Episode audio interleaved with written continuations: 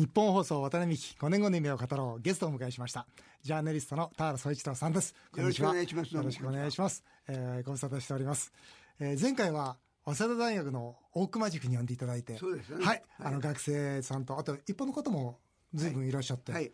だからあのいろんなお話をさせていただいたんで面面白かったです、どうもありがとうございました、まあ、今日はですねあの本当に田原さんが来ていただけるということでお聞きしたいことがたくさんあります、えーまず最初にお聞きしたいなと思ったんですが、あの先日のその大熊塾でも、えなんで参議院なんかしているのと。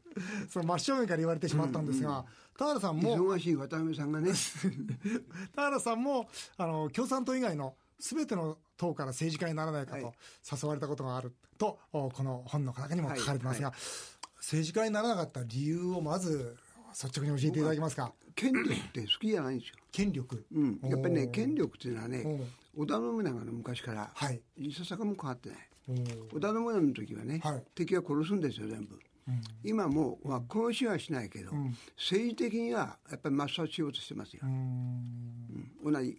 その権力闘争というか、権力を持つという視点以外にも例えば政治家っていうとその結局はその莫大な予算を使うわけですからたくさんの人にこう何かこう人生に関わったり幸せに関わることができる仕事のように思うじゃないですか、そういう視点はなかったんですか？うん、あのやっぱりね、はい。えー要するにあの権力っていうのは昔も今も権謀術数ですよ、うん。うん、で僕はあんまり権謀術数好きじゃないんですよ、あの根が単純な人間なんで。田原さんストレートですもんね。ズバッズバッと。ストレートにズバッズバッとう。ん。いか憲法術数好きじゃないんですよ。うん安倍さんなんてね、はい。言いたいことを言わなくて相当我慢してますよね、見るからに。そうですよかわいそうにと思うことありますよ、僕はあのその 議員という出る選挙に出る時ですね、あの自民党のまあ皆さん幹部の皆さんとこう実は面接をするんですよ、はいはい。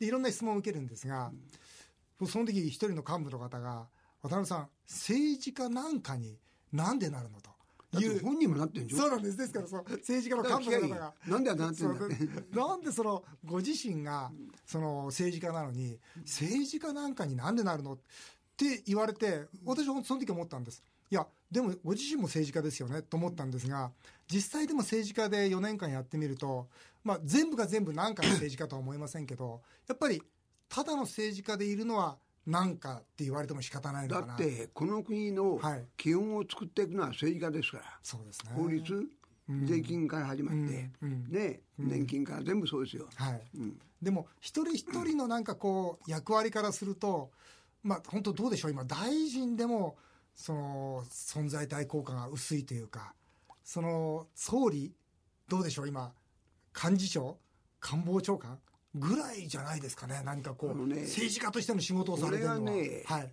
自民党が変わっちゃったんですよ。僕らが若い時ははいね、僕らは野党になんか全く関心なかった。あそうですか。自民党のはい。主流派と反主流派の論争、ほう。まともな。これが面白かった。だからあれですね部会なんかではものすごいその激論があった、うん今部会激論ないですよ、うん、大学でさらに言うと、うん 自民党の、まあはい。総理大臣が変わる辞める。はい。野党からいやられて変わった総理大臣は人見ない、反主流派との喧嘩に負けて変わる。岸さんもそう。田中さんもそう。みんなそうですよ。ああれは反主流派との戦いなんですね。そうです。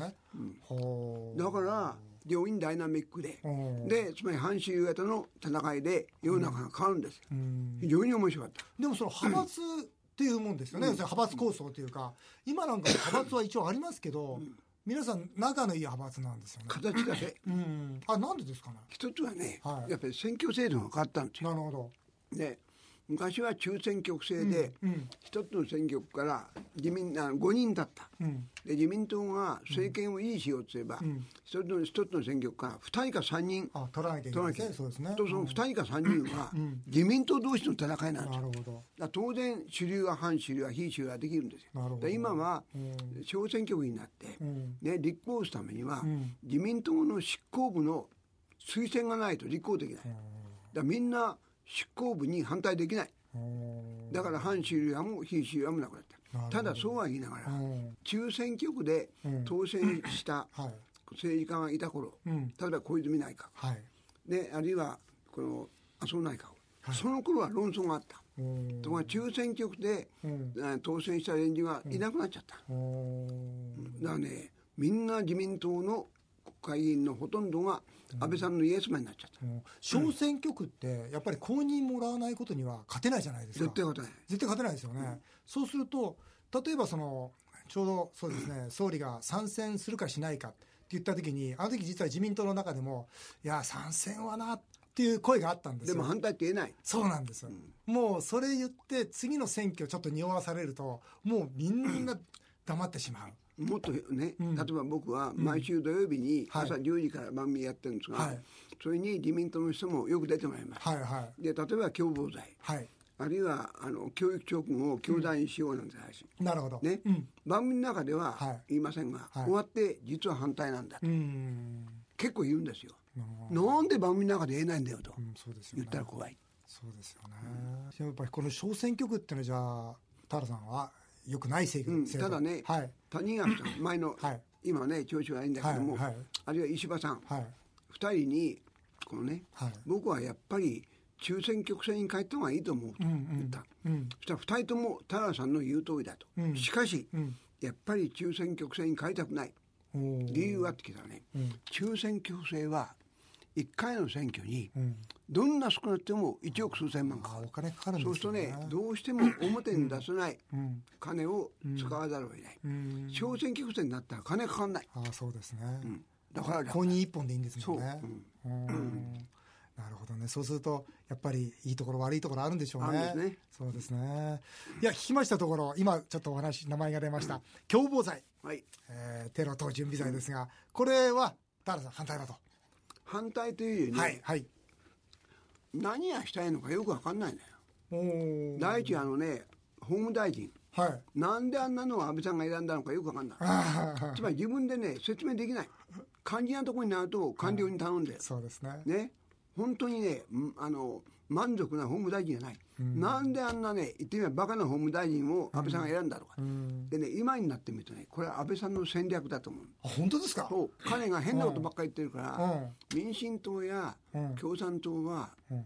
あの法務大臣いびりにうん。一生懸命になった、うん。いじめに。うん。ねで法務大臣いじめに一生懸命になって、うん。肝心の共謀罪の本質までいかないうちに30時間過ぎちゃった、なるほど。いやこれは安倍さんの戦略だと。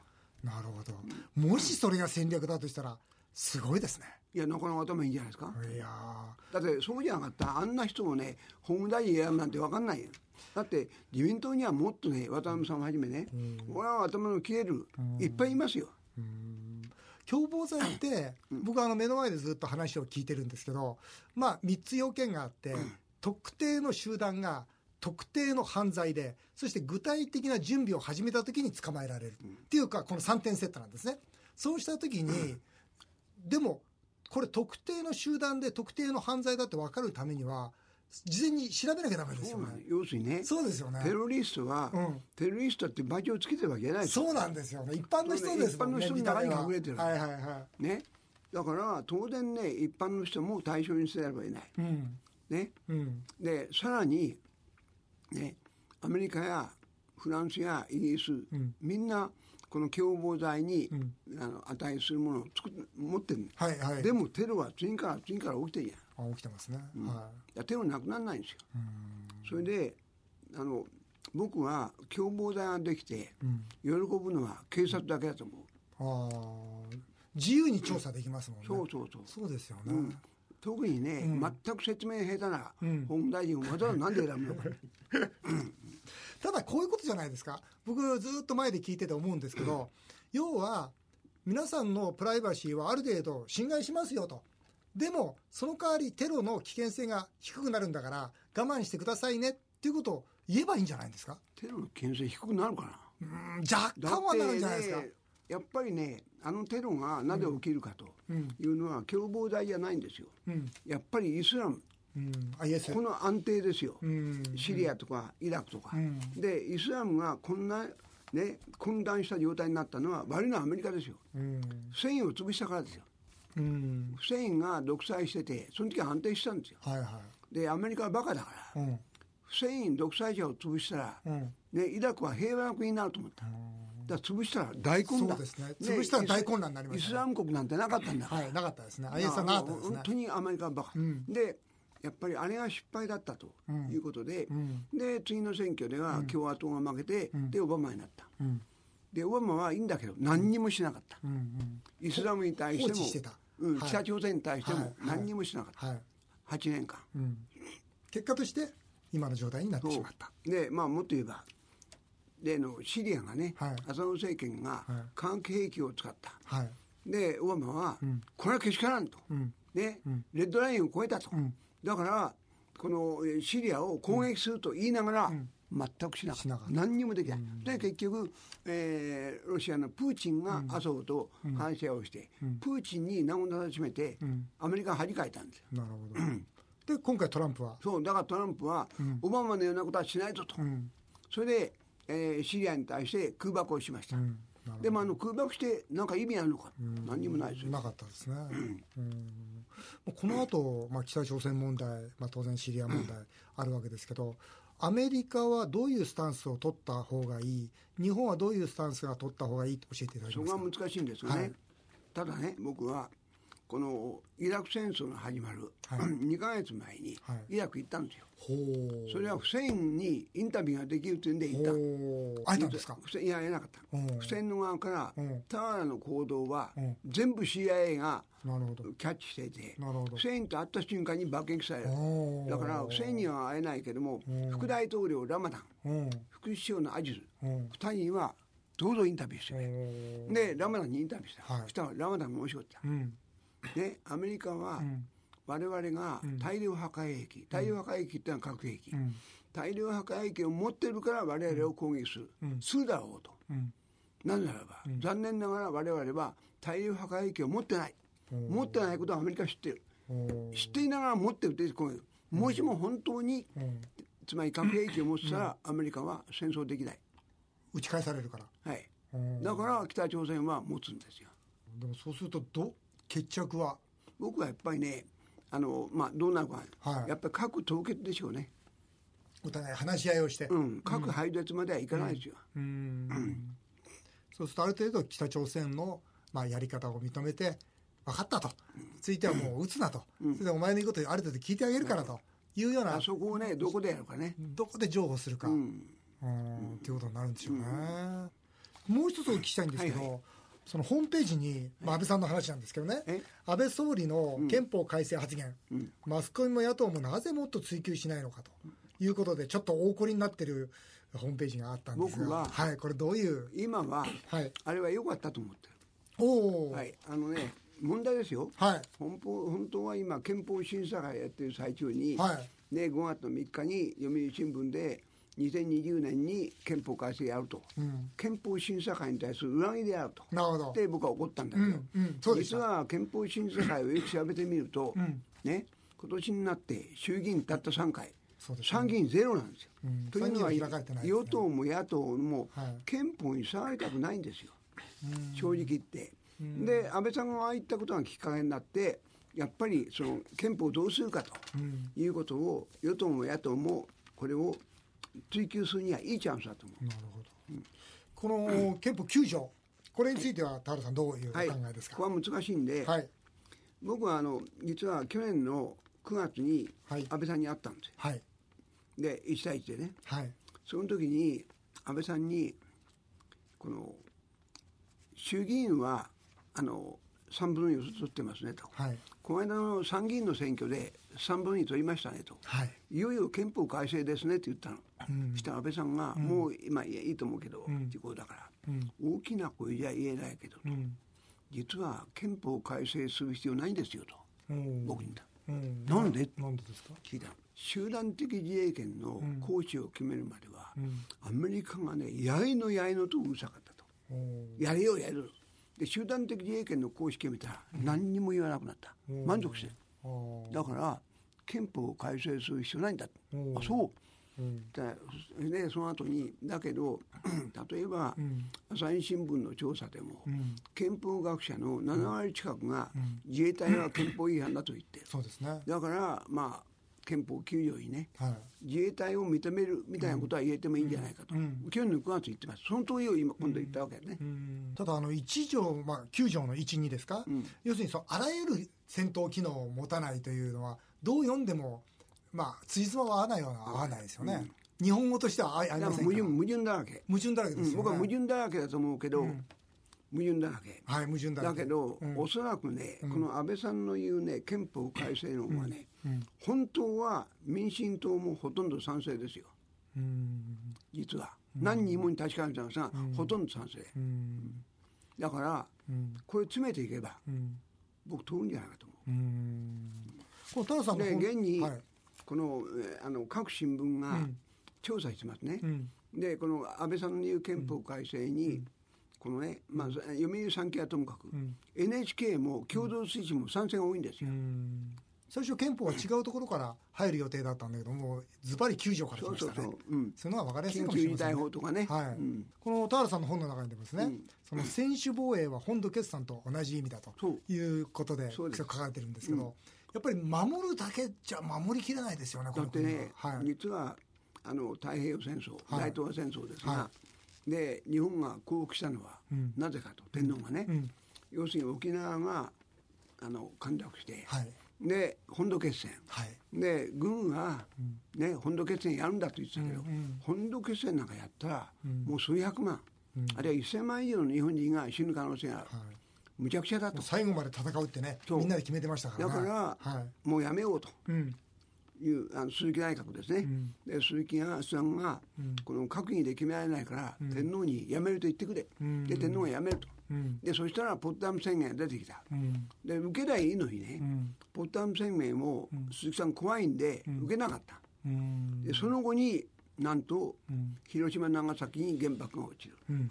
でさらにん。ソ連が参戦する、そうですね。あの時受けときはね、なかったんですよ。なるほど でだから、うん。本土決戦を避けるためにうん。日本は降伏した、うん。ところ内地あの、ね、専守防衛っていうのは本土決戦やるって言うんだからそうですよね。むちゃくちゃですよ。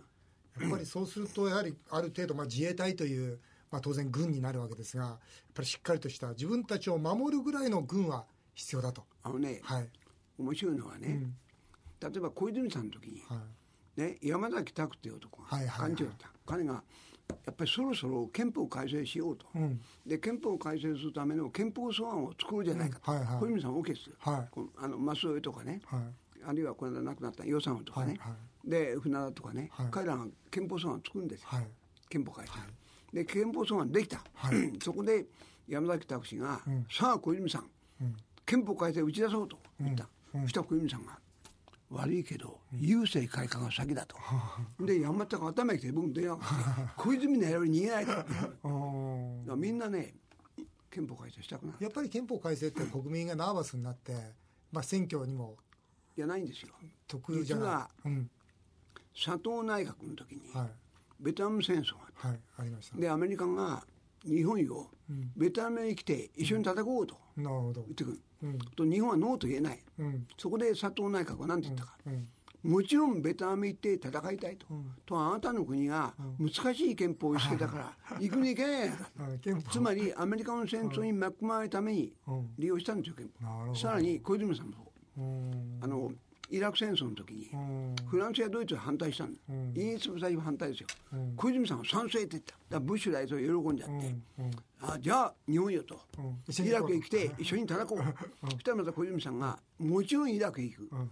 だけどあなたの国は難しい憲法を押し付けたから、イラク行くけど水汲みにしか行けない、でサマは水汲みに行った、だからアメリカの戦争に巻き込まれるために憲法を利用してきた、だけど、うんここへ来て、初めてですよ、安倍さんが憲法改正って言い出すのは、でも今回の1、2、9条の1項、2項を守ってですよ、で、まあ、自衛隊の存在を認めるって言った時には、やっぱりアメリカとの、まあ、一緒に戦争しようよはしなくて済むっていうことですか？そこは微妙ですね。微妙ですよね今回の。ね一番難しいのはね、この憲法改正するのはいいけど、うん。日本をどういう国にするんだと。そうですね。ここの論争が必要ですよ、そうですね。うん、なるほど。そうするとあれですね。本当にこれからの日本はどうあるべきかどうあるべきか。っていうところこのから論争を、はい。ぜひ渡辺さんやってください。ですね。続けてそこから話をしてそこから憲法というところに行かなきゃいけないんでしょうね。大変勉強になりました。ありがとうございます、えーあっという間にお時間になってしまいました、えー渡辺美希子年後の夢を語ろう。来週も引き続き田原総一郎さんにお話をお伺いします。次回は田原さんの5年後の夢もお伺いしたいと思います。よろしくお願いいたします